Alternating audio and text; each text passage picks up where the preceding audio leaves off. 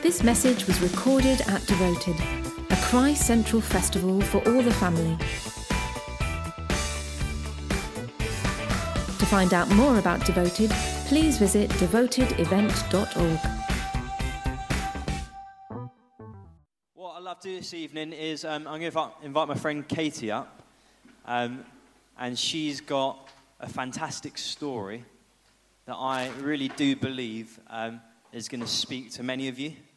And we're just going to ask a couple of questions about her life and about her walk with God. Um, can we just give her a hand as she comes up? This is uh, Katie Lingard.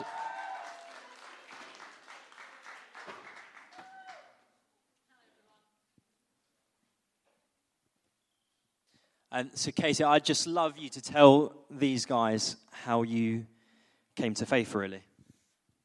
Cool. Hi, guys. Um, first things first. Who thinks at the beginning of Amplify Jordan should wear these and do a little dance? Not now. I've actually got a bit of a spiritual point about these. Um, Jordan's been preparing this Amplify venue in my garden.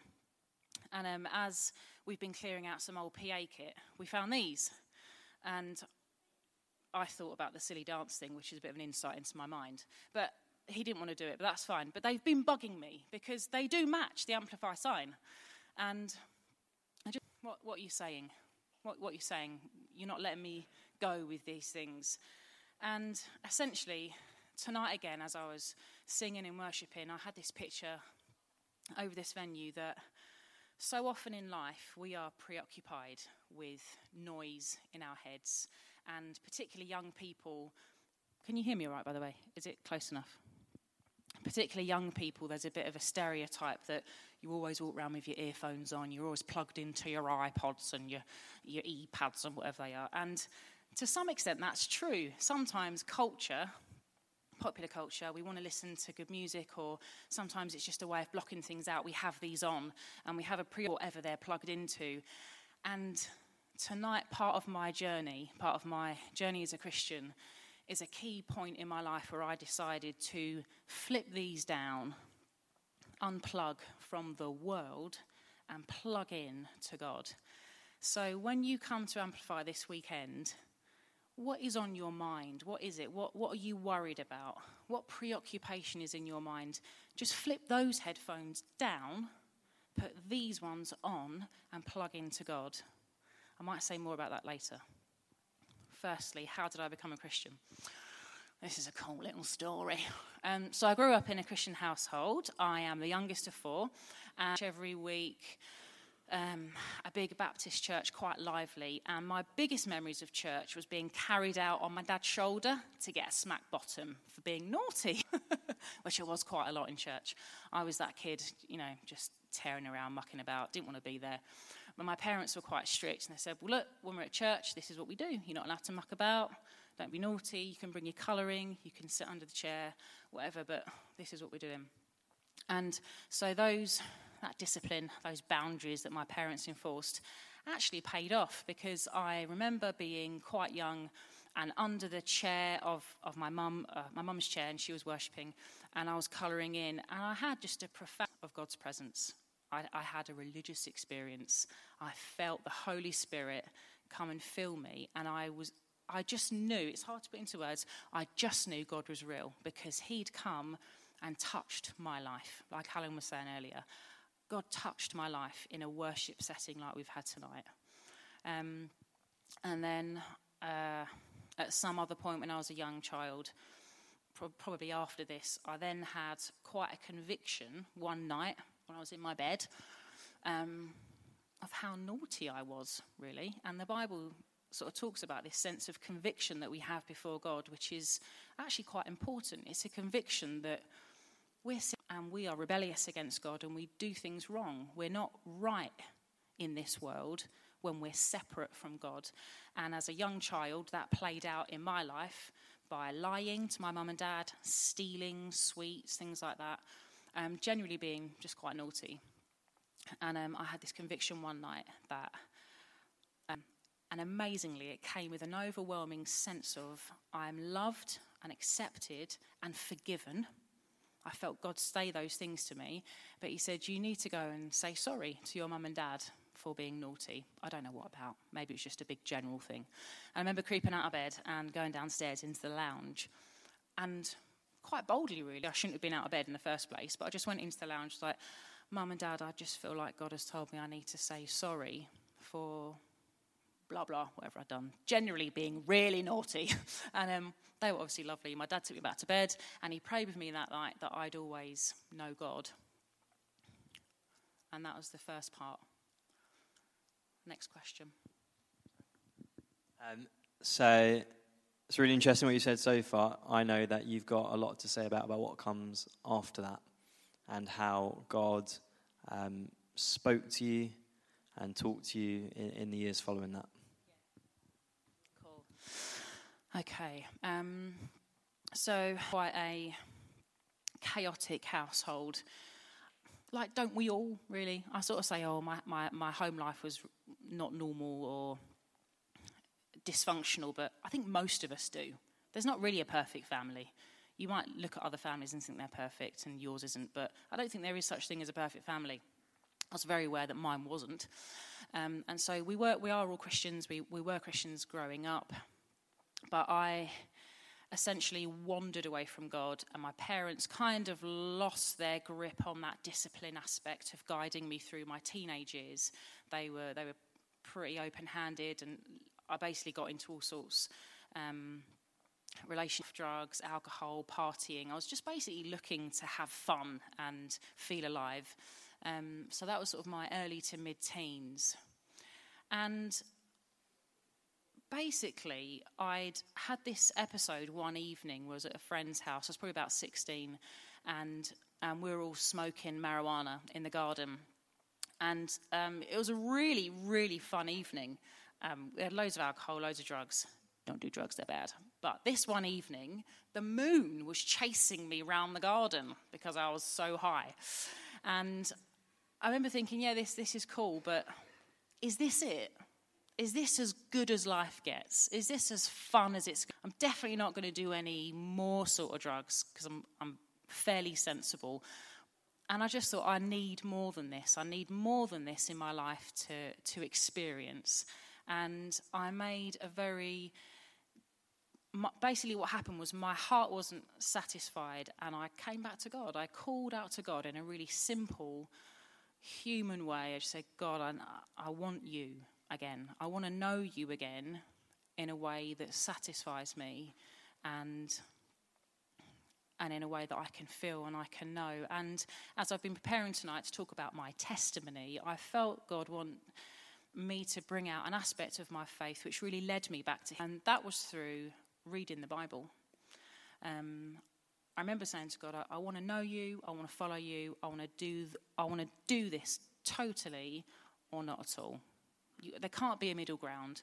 I can't kind of go along to church or go along to youth group, but still be looking for fun by going to parties and always preoccupied with the thought of a boyfriend or what I look like or things like that. I want to I want to be satisfied with you, God, totally, or there's no point. And um, I'd been told that God speaks to us through the Bible. So I thought, okay, God, I want you to speak to me through the Bible. And I just remember one afternoon, opened it to the New Testament, and I just began to read. And the most amazing thing happened is I felt God speak to me. Not even necessarily about the words that I was reading, but I began to hear and it's really hard to put into words. If you don't feel like you've ever heard God speak to you, when He does, you know it.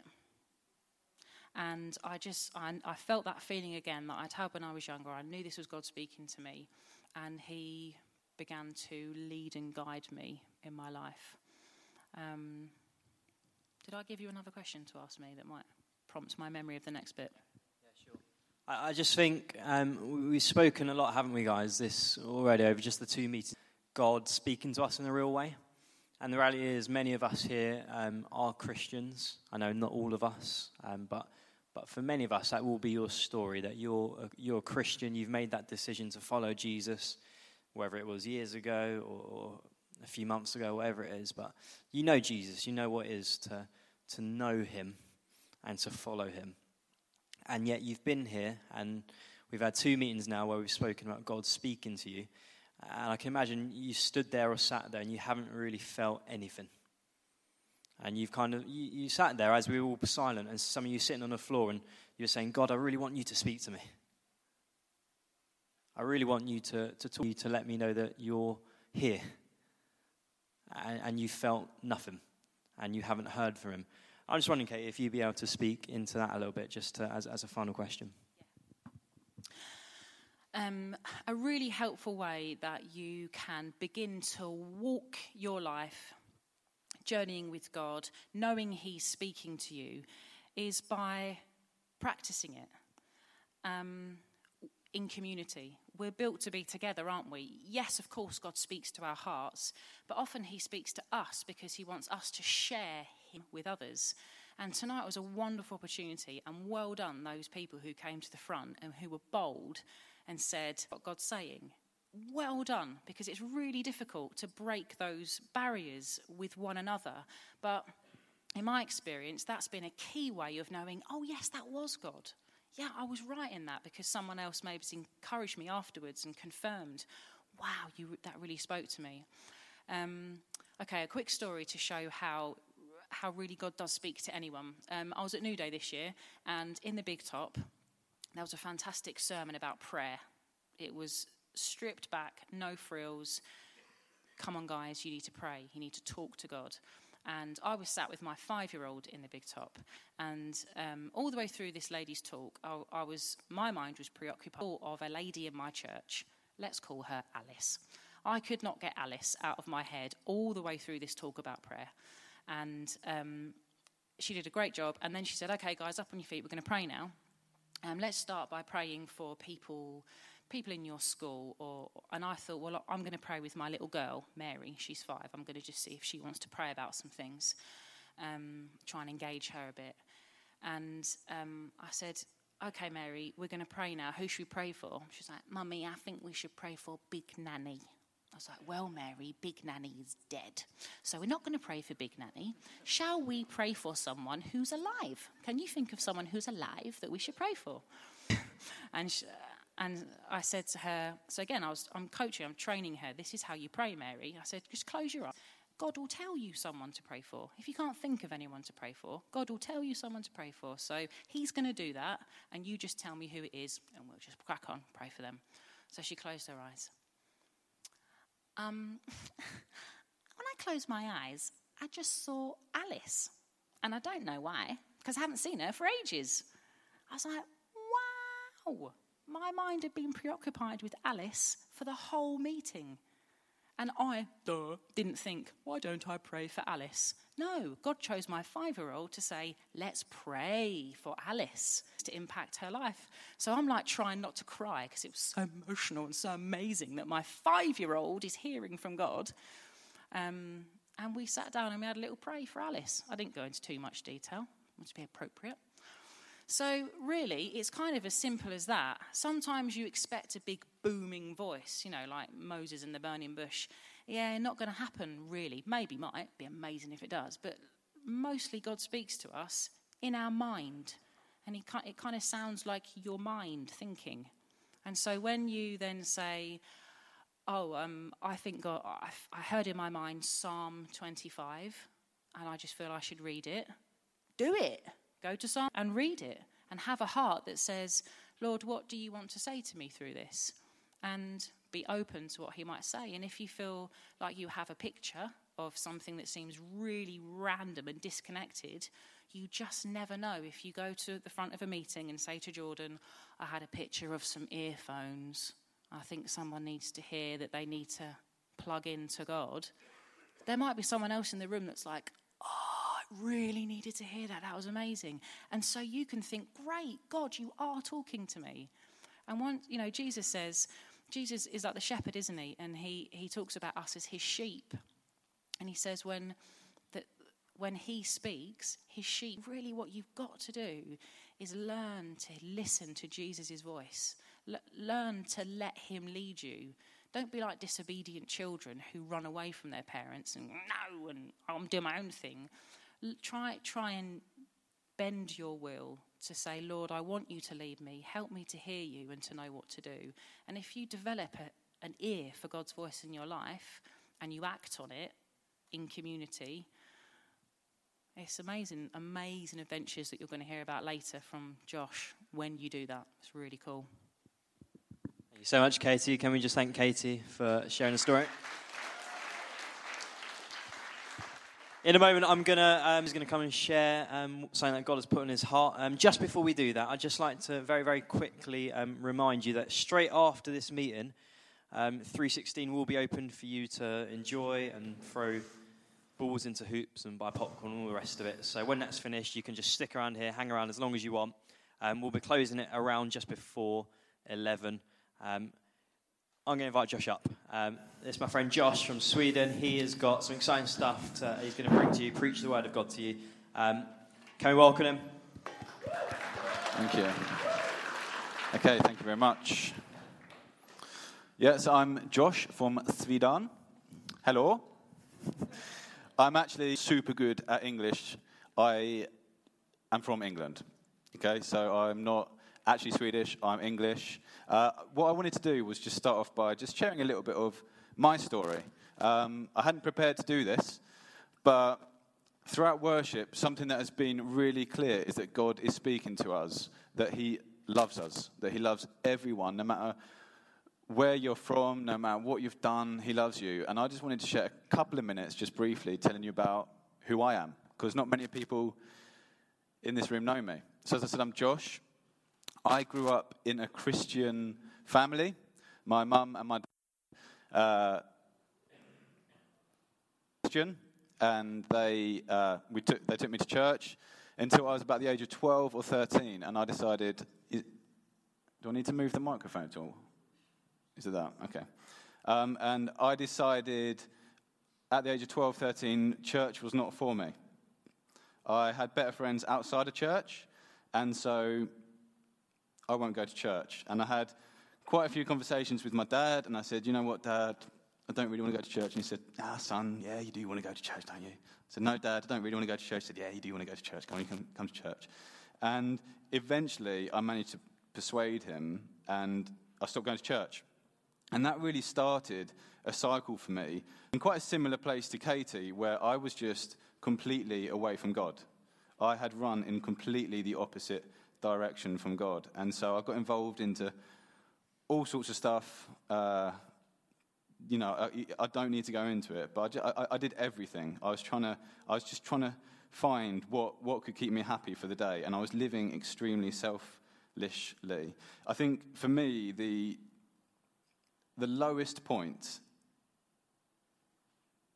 came when I was probably about 15, um, and I'd done all stuff. I basically kicked out of school, gone to a different couple of different schools. I, I wasn't getting on with life very well. But I think the worst thing that still to this day, um, when I think about it, when I share it, is that I, I lied and I stole from my mum and dad. And that was something I was happy stealing from shops, stealing from friends. Uh, you know, that, that just didn't bother me. I, I, my friendship group, we call it a friendship group, we just stole from each other. My friend stole my bike. I stole his mini disc, which I don't. Does anyone know what a mini disc is? a couple of the older people do. It's like this little square thing, and you thought it was all the rage. It lasted about a year. And we just, you know, and so, but for me, I hit rock bottom when I started taking money from my parents. That's who I was all of my teenage years. That's who I was. You couldn't trust me. I couldn't trust my friends. When I got into work, I couldn't trust people I was working with. I got sacked. I got fired from all sorts of different jobs. I was working sort of like South London sort of area. Got framed for stealing loads of money. Didn't steal the money because someone else stole it, but they framed me. And that was, that was my life. But I was always unhappy it never completely satisfied me. The next high, the next thing I'd steal, the next fight I'd be in, whatever. And there's one day that I, my dad did manage to get me. He had, he had to pay for a trip to Mexico, and then he did get me to church. So, and it was a meeting in an event very, very similar to this in Mexico where God just forgave me. He just forgave me. And as I said, I was not a very nice person. I didn't deserve forgiveness. But God forgave me. And in that meeting, I, we were similar to this. People were hands up, worshipping. And I was sort of like, mm, not sure what's going on really here. But then someone came up right at the end and said, you know what, is there anyone who wants to give their life to Christ? And I was like, that's not Christ when I was younger. And then he said, is there anyone who would like to recommit to Christ? And I was like, ah, got me there and I sort of I put my arms out like this. Just to, it's helpful sometimes to do something physical, oh, showing God, yeah, no, no I, I'm ready for you. And literally, as I did that, the tears started to flow. And I don't normally cry. You know, like I went through my whole teenage years. I, I, wasn't crying.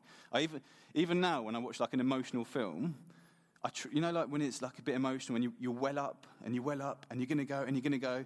I can't cry when I'm watching films. I try my best. I'm like, pinching myself. I don't cry. But this time, when I felt God's forgiveness on I done, I just I was an absolute emotional wreck.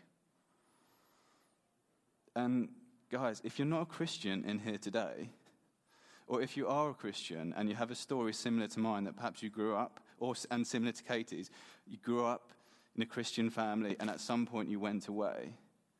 God is here right now, the God who made the galaxies, as we sang about, that God, the God, is here right now. And he forgives you. And he welcomes you in. And he says, It doesn't matter what you've done. Does he says, I love you, as we heard from the, um, one of the ladies that came up. I love you. And it's a love that nothing, nothing can compare to. And we'll have a time at the end to respond. We're going to sing a bit more at the end. Um, and I'll remind you of that at the end. But God loves you. There's a moment tonight. So that's my story. But as Jordan introduced me to, as his friend, which uh, which I am. I was going to say, we are. Uh, I moved to Sweden uh, four years ago, and hands up, has anyone ever been to Sweden? Has anyone ever visited Sweden? Got a couple of people, one, two, three. Can't really see many people. I can see Joe, four, five. There's a, about five people in this room who have visited Sweden, so not so many. So, Sweden is in the north of Europe. It's a country of about 10 million people, which is like the same size as the population of London. So if you've been to London and you've seen like the millions of people that are out on the street and walking into you and doing all that sort of stuff, that's the same population as in the whole of Sweden, but Sweden is three times the size of the UK. So it's a really big country, very, very few people are there, but there's a whole bunch of clever people. So there's some really impressive things that have come from Sweden. IKEA, or IKEA, IKEA is how you say it in Swedish, by the way. So if you want to sound Swedish when you go to IKEA, uh, IKEA, say IKEA. That's how the Swedes say it. Uh, so IKEA has come from Sweden. Spotify. Does anyone like music? A few more people that have visited. Not everyone likes music. Amazing.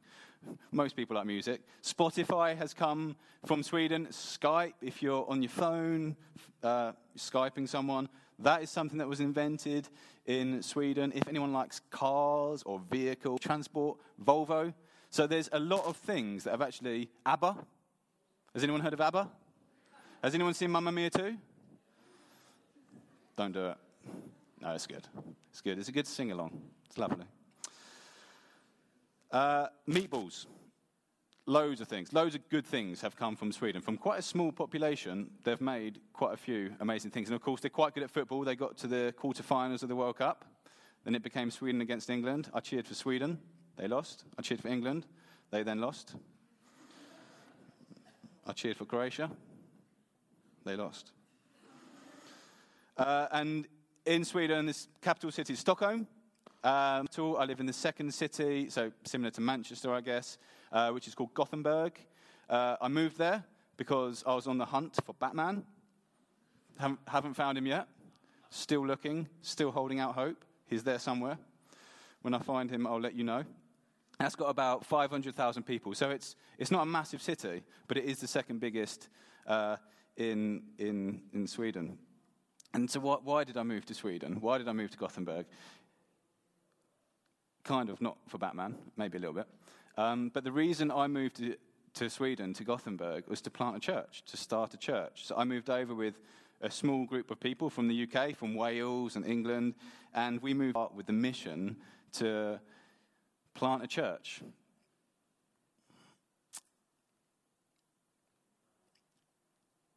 I decided to move to Sweden about eight years ago in an event very similar to this called North. So before we had Devoted, we had North. And did, did anyone go to North? Oh, got quite, ah, this is nice. So God spoke to me at North, and He gave me what I would describe as His heart for Sweden. And now I've already confessed that I don't cry that often. Okay, this is actually the second time I'm going to tell you that I cry again quite a lot. Maybe I'm just living in denial. Maybe I cry all the time. But um, I was in a meeting, and there was a time of response, and I responded. I, I, can't even remember what I was responding to, to be completely honest. And God just spoke to me, and it's probably the only time in my life that I've really been like, like almost like audibly heard God speak to me. And He said this: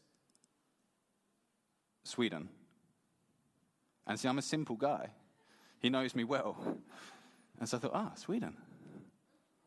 And as soon as he spoke to me, again, the tears started to absolutely flow. And now I'm not just talking about tears, it's like I was completely a complete wreck. And someone came over and to pray, pray for me. Hey, hey, what can I pray for? And I was just, oh, I just don't know what to pray. And I was just crying and I was crying. And it was the last day. So I thought what Jordan said was great. Is don't leave it until the last day because I was supposed to tidy up my tent. And there I was crying and crying and crying. Someone came up to me and said, It's time to tidy up the tent. I was like, I'm crying, I'm crying. Because God is absolutely breaking my heart for this nation of Sweden. Everyone else is just thinking I'm trying to get out of not having to tidy up the tent. It was a ploy. No, it was not a ploy. And God just gave me his heart for this nation. In John 3:16, Jesus says this, "For God so loved the world, Son." You know, God loves this world. He absolutely loves it.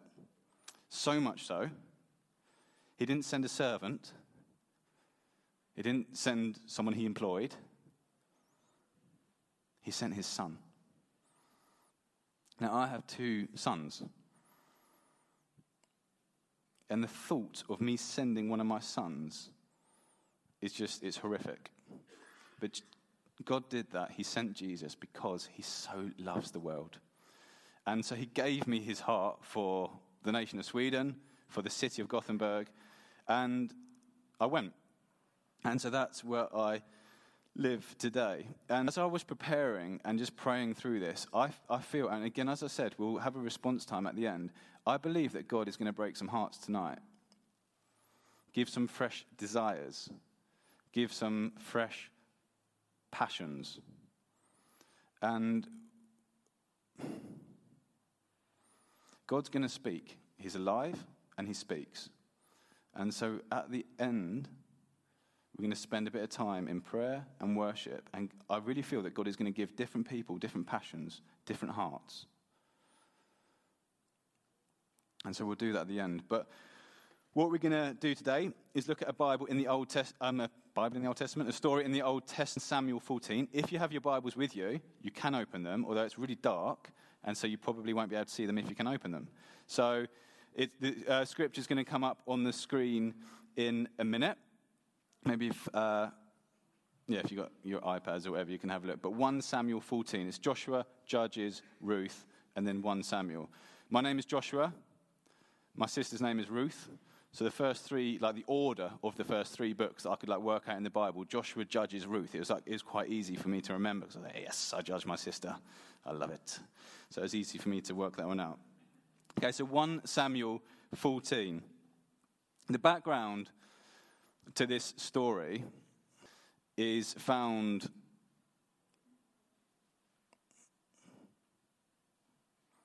is found in 1 Samuel 10.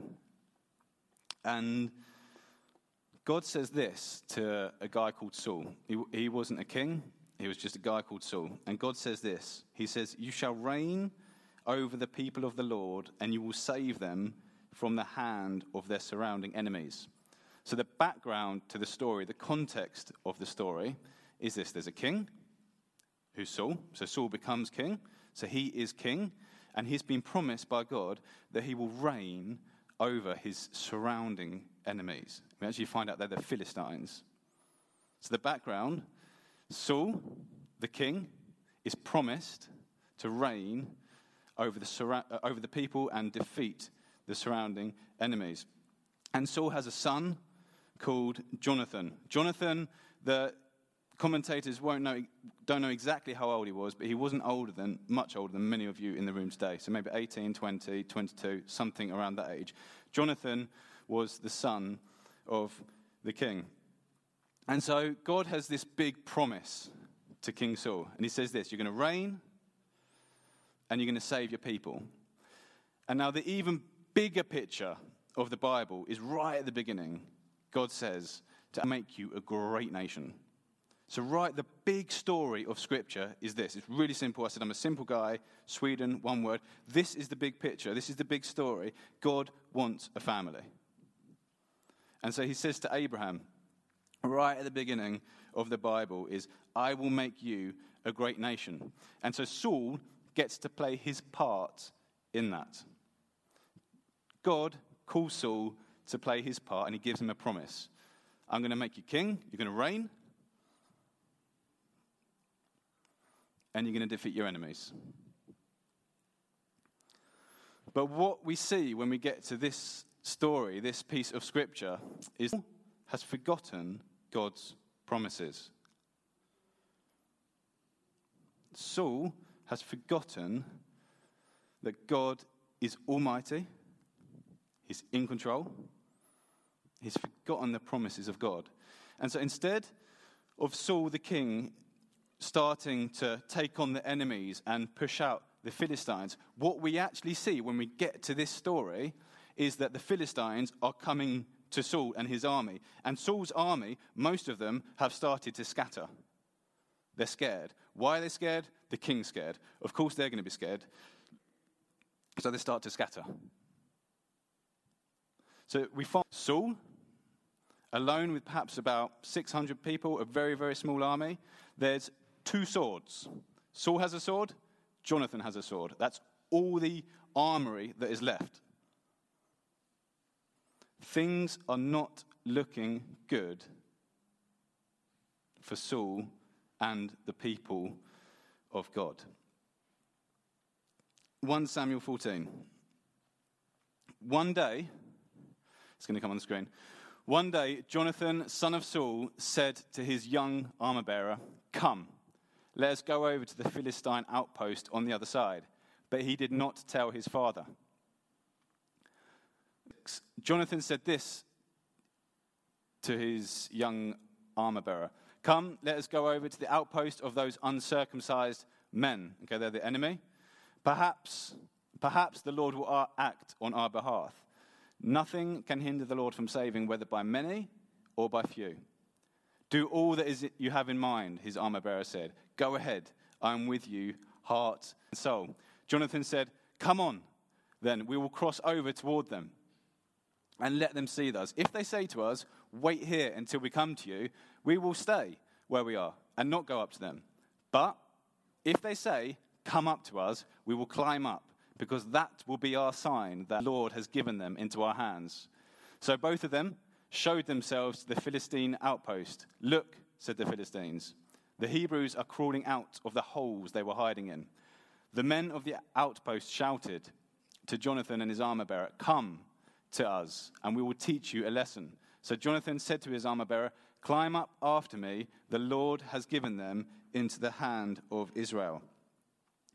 Jonathan climbed up using his hands and feet. I love that expression, using his hands and feet. What else would he have used? With his armor bearer right behind him. The Philistines fell before Jonathan, and his armor bearer followed and killed behind him. In that first attack, Jonathan and his some 20 men in an area of about half an acre. Then panic struck the whole army, those in the camp and field, and those in the outposts and raiding parties, and the ground shook. It was a panic sent by God. God's people are losing. The enemy has all the weapons. The king is scared. The army, God's army, is running away. Then one day, not a special day, not a Sunday, then one day, one Jonathan takes a decision. Perhaps the Lord will act. So I want to look at three things this evening. First thing I want to look at is promises. God's promises. Because we can find that our context can actually be very similar to the story we're reading. Now, there's not many of us, if any of us, who are threatened with an army outside our house when we get up in the morning. We're not threatened with death, but we can find ourselves in a similar setting, like everyone is against us. I know that the majority of you in this room go to school, or perhaps are soon going to start university, and perhaps you can feel like you are the only Christian in your school,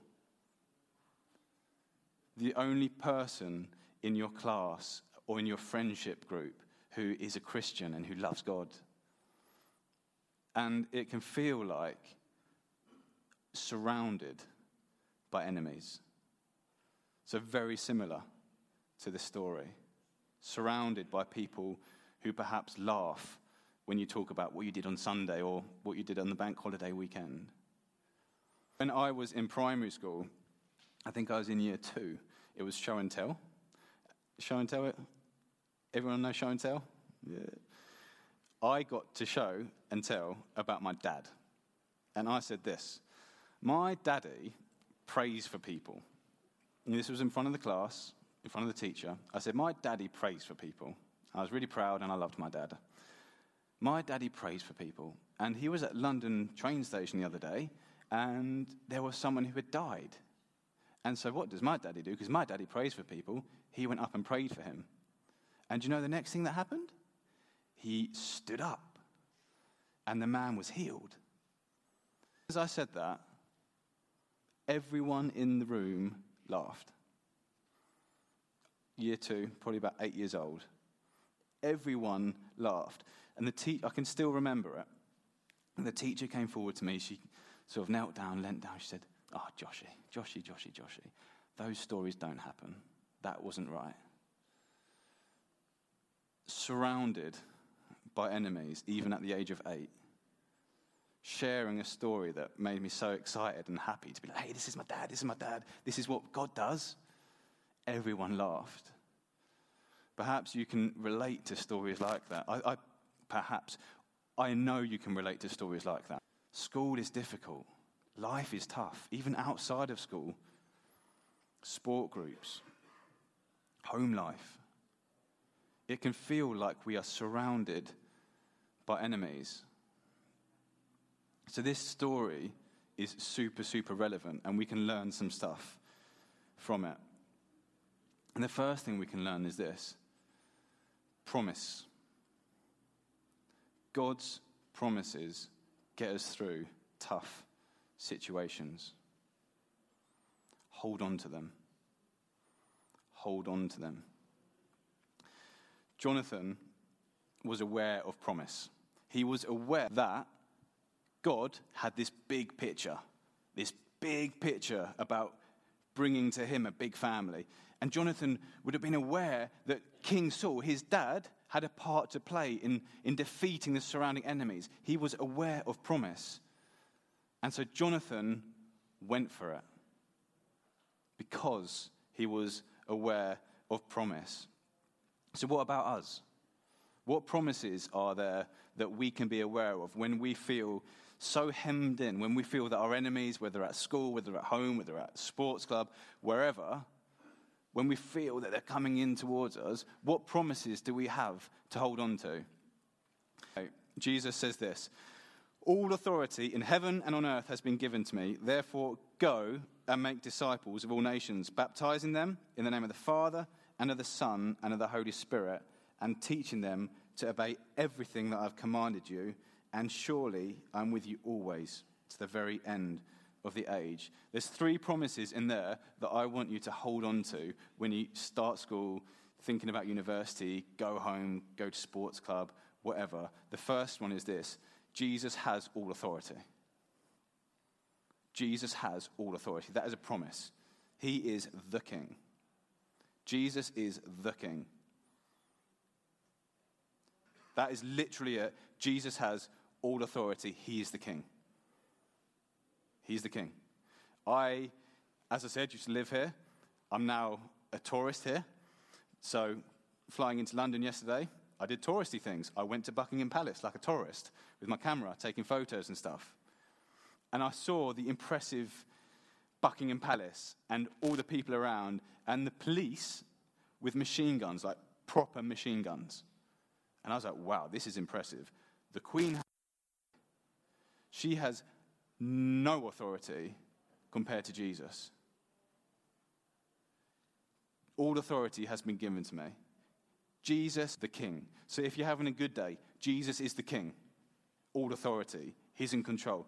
If you're having a bad day, should I say, when you're having a bad day, Jesus is the King. He's in all authority. Jesus is the King. All authority has been given to me. Promise number one hold on to it. Jesus is the King. Number two, promise number two. Jesus says this go and make disciples. Promise people will get saved. People will get saved. When God started speaking to me about Gothenburg, I got really excited about what we could one day see there. And then I opened up a newspaper and had a look. And there in the newspaper was this statistic Sweden is the fourth least religious country in the world. So there are 195 countries. Sweden is the fourth least religious. So my dreams about seeing a big church, suddenly I was hit with a reality. I'm going to a nation, I'm going to a city, I'm going to people that would say, forget about the Bible, it's, a, it's been disproven, Jesus wasn't even real. Uh, that's the people that I'm going to. And so suddenly I realized the task that was in front of me. But I dreamt. I dreamt about a big church, a church that is loving, a church that was like full of people your age worshiping God and loving God. I, ch- I dreamt about a church that seeing regular salvation, seeing people come to Jesus and saying, Oh, wow, this is amazing news. Where do I give my life to this God? I dreamt about that church, even though knowing that in the newspapers it says Sweden is basically the least religious country in the world. How could I do that?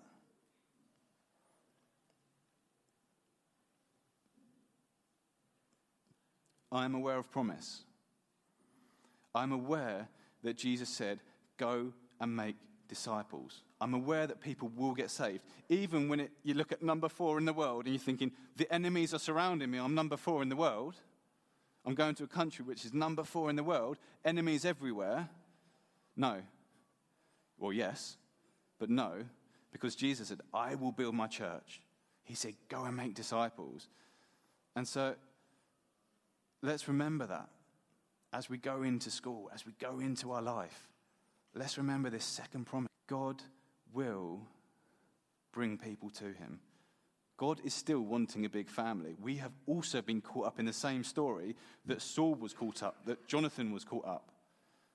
God wants a big family. And so when he says, go and make disciples, he's not going to tell you to do something that you can't do. We can all, all of us in this room, we can all see our friends come to Christ, people we live next to.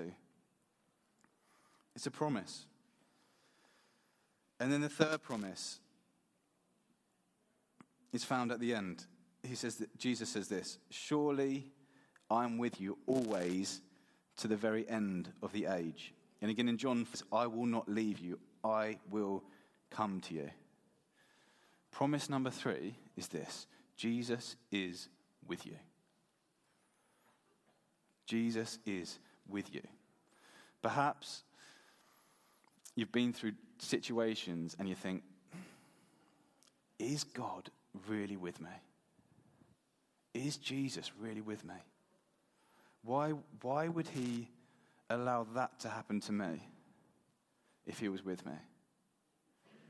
Why would he allow that to happen to my best friend, to someone in my family, if he was with me?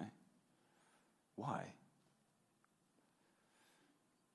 It's at times surrounded by enemies that we need to, we need to hold on to these promises. And the promise is this He is with you. He is with you. Three promises to hold on to.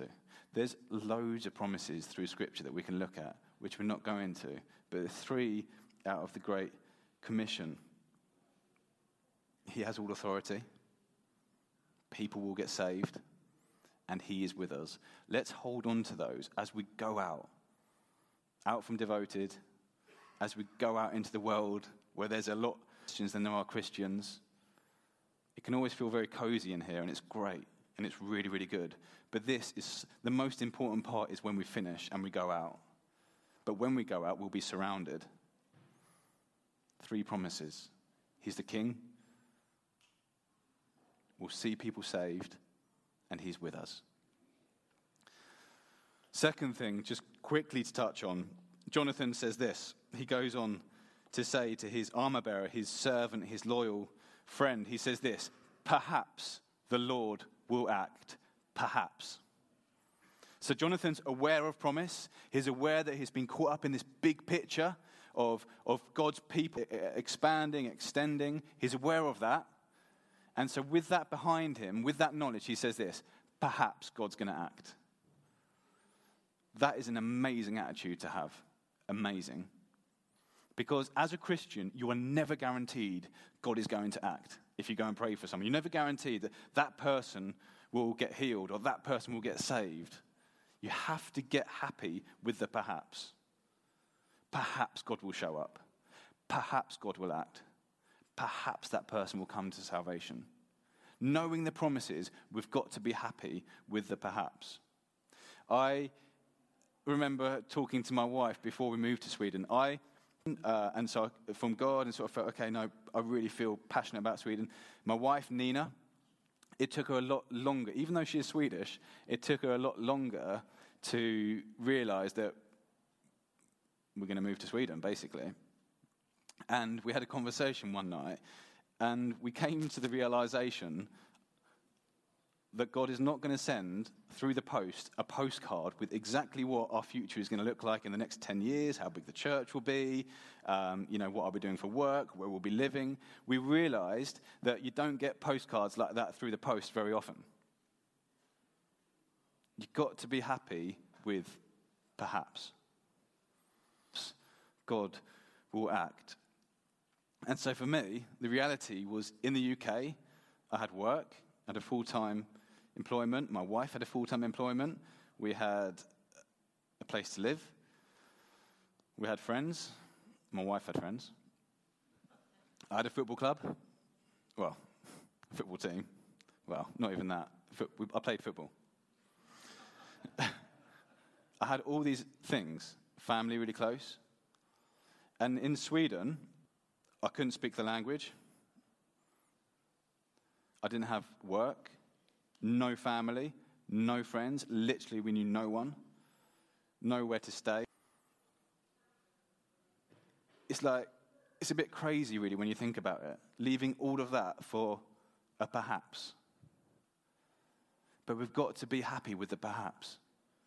Because if we wait, like sort of like, wait, come on, God. It might be that it takes years and years and years. We've got to be happy with the perhaps. Jonathan was happy with the perhaps. Perhaps the Lord will act. Look what happened. The Lord acted. Guys and girls, let's get happy with the perhaps. It would be amazing if we all leave here thinking, hey, school, Monday morning, you guys are going back to school. Sweden started school three weeks ago. But, you know, Monday morning, hey, perhaps the Lord will act. When I see a friend who's, you know, hurt themselves over the weekend and I'm, do you know what? Perhaps the Lord will act. And we go for it.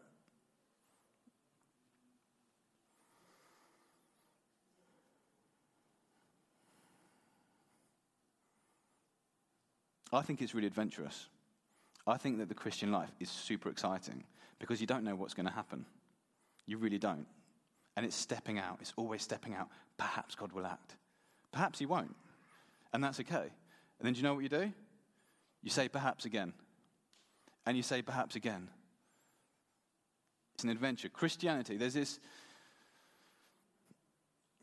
thing that frustrates me so much is this that people say Christianity is boring, it's dry, it's religious. No. Christianity has got to be the greatest adventure. I think the definition itself of adventure is perhaps. Perhaps we'll make up the hill, perhaps we won't. Perhaps we'll break a leg, perhaps we won't. That's what adventure is. That is what Christianity is. It's perhaps. So aware of promise, but then saying, okay, knowing that God has all authority, knowing that He is in charge, knowing that He is with me, knowing that we want to see disciples made, perhaps. Hmm. So, question what will you do? What will you do when that moment, that opportunity arises? Like, completely open and honest, I often mess up. I have a friend at work at the moment who's got a problem with his ears, and I just, I know I need to pray for him. But whenever the opportunity arises, oh, come on, come on.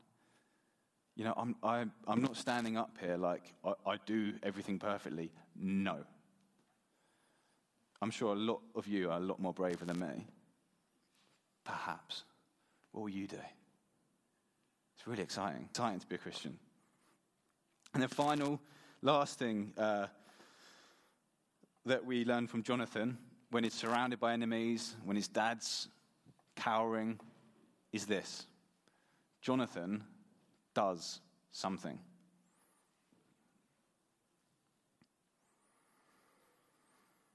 He does something. Simple. He does something. He's aware of the promise. Saul, his dad, was also aware of the promise. Difference. Jonathan thinks perhaps, and he does something. Verse 13 Jonathan climbed up. So. It's no good knowing the promise if you don't live out the promise. It's no good knowing that Jesus has all authority if we don't live in the light of that. It's no good knowing that Jesus said, make disciples, if we don't live in the light of that. So when we hear the promise, when we settle the perhaps in our heart and in our lives, we need to do this go.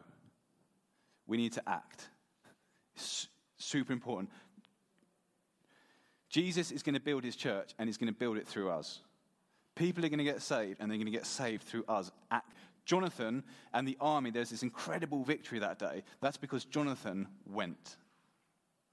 And you can look all the way through Scripture. There's just this, this time and time again of people acting, people going. Hebrews 11, if you've read that chapter, is amazing. If you've not read it, read it. It's absolutely brilliant. And it's all about the Old Testament, the, the big characters in the Old Testament. You know, you've got, you got all the big characters Abraham, Moses, uh, Noah. You've, you've got them all. And it talks about all these amazing stories. It talks about walls falling down, the Jericho, the walls falling down. It talks about lions' mouths being shut, which, uh, when you like, just take, really think about that, it's pretty amazing. Walls falling down, lions' mouths being shut. Like, we can read and skip through that really quickly. That's amazing stuff. It talks about floods and Noah. All the way through Hebrews 11, as it does that, as the writer does that, he talks about what people did. So, for example, for Noah, Noah built. He heard from God, he heard a promise. The promise was something, I paraphrase, something along the lines of there's gonna, it's going to rain. There's going to be a lot of rain, like Cumbrian style rain, England style rain. There's going to be a lot. And you need to. And so, what did Noah do? He built. He heard the promise. He thought perhaps, and he built. All of the guys and girls in Hebrews 11, they, as I like to say, verbed it up. They verbed it up. They got on with stuff. So they blessed, they offered, they spoke, they refused, they did stuff.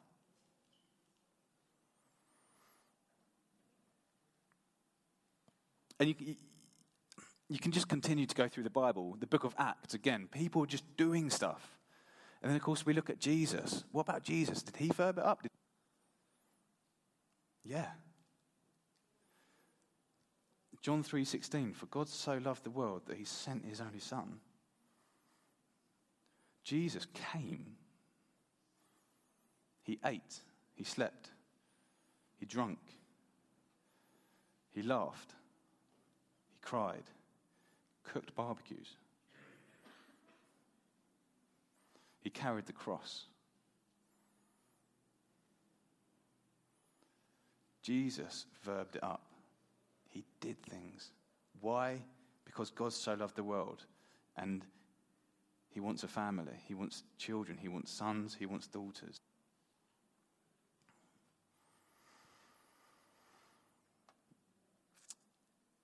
I'm aware there might be some people who would not call themselves a Christian here today. The message of Christianity is really, really simple. It's not about rules, it's not about becoming a better person. It's this Jesus came. He came and lived a life for you. He died a death for you so that you could be welcomed in to the family. That's the gospel. That's the message of Christianity. Forget about laws, forget about rules, forget shape up and become the best person, and then that's what being a Christian is like reading the Bible and praying and giving some money to charity. That's not Christianity. The message is this Jesus verbed it up, He came. That's Christianity. Just as we, as we were worshipping, I just had this picture. I was just reminded of my tourist visit to London and Buckingham Palace.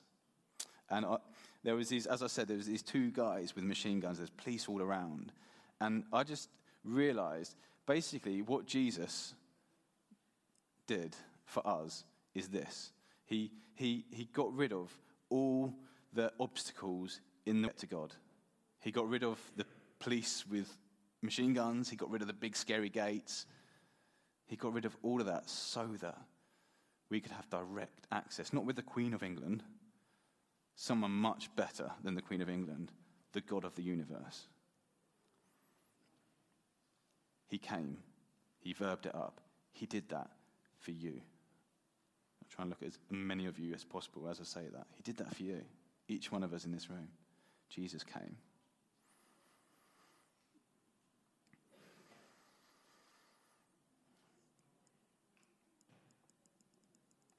So let's ask ourselves the same question do we verb it up?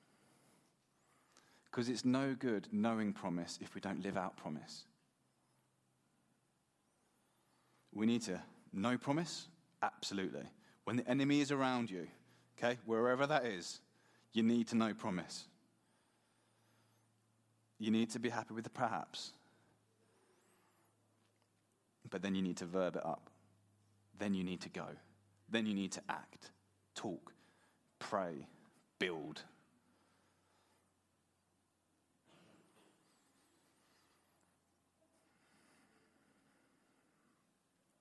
Alan. Good.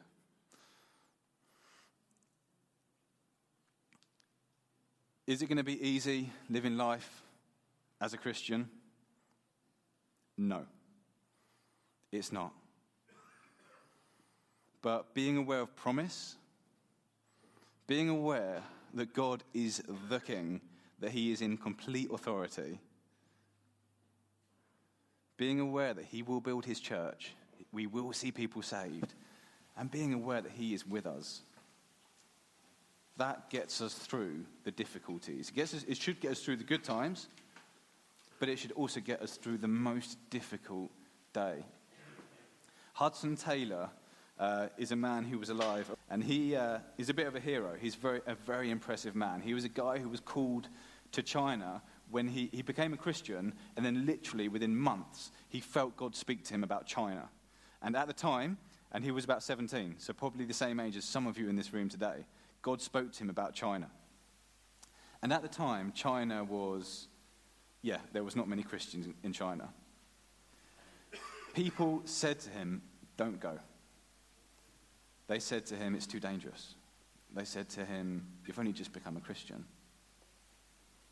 They said to him, You're too young. Hudson Taylor went. Was aware of promise, and he said this Perhaps, perhaps the Lord will act. Perhaps God will save. Perhaps God will do something.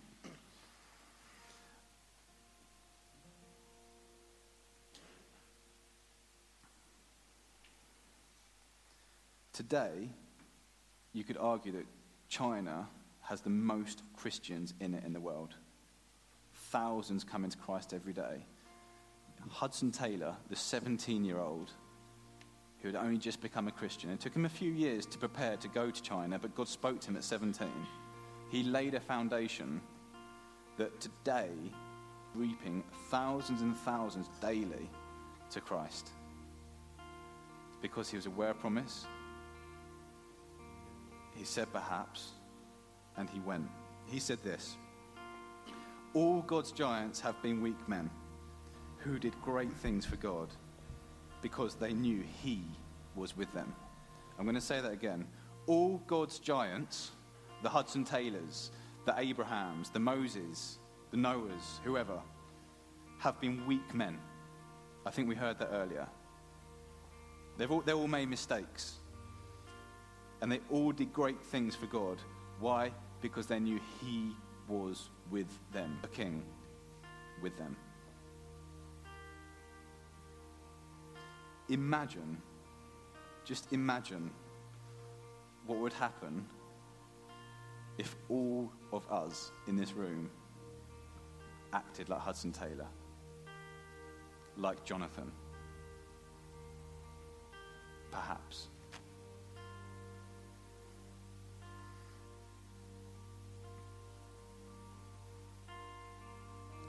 Jesus said, All authority in heaven and on earth has been given to me.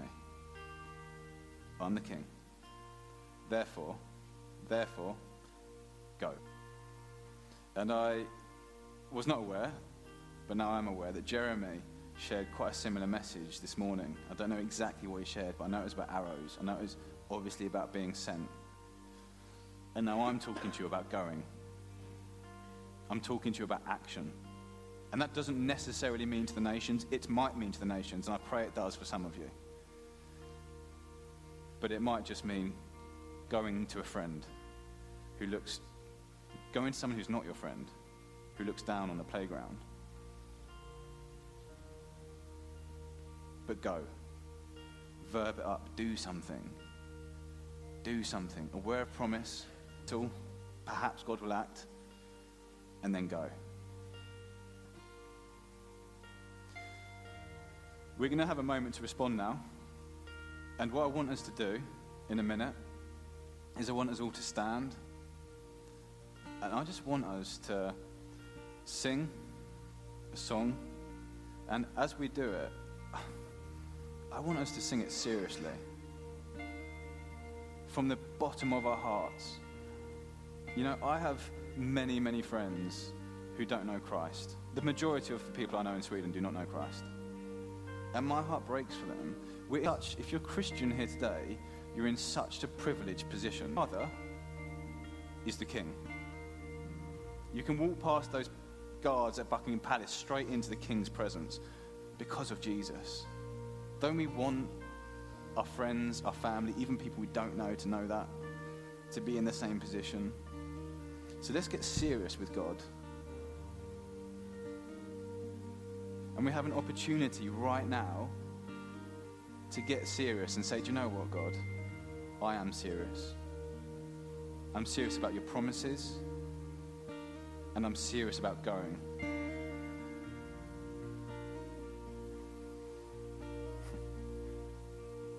Such a privilege. Such a privilege to be able to be called a son of God, a child of God. Can I ask us to stand?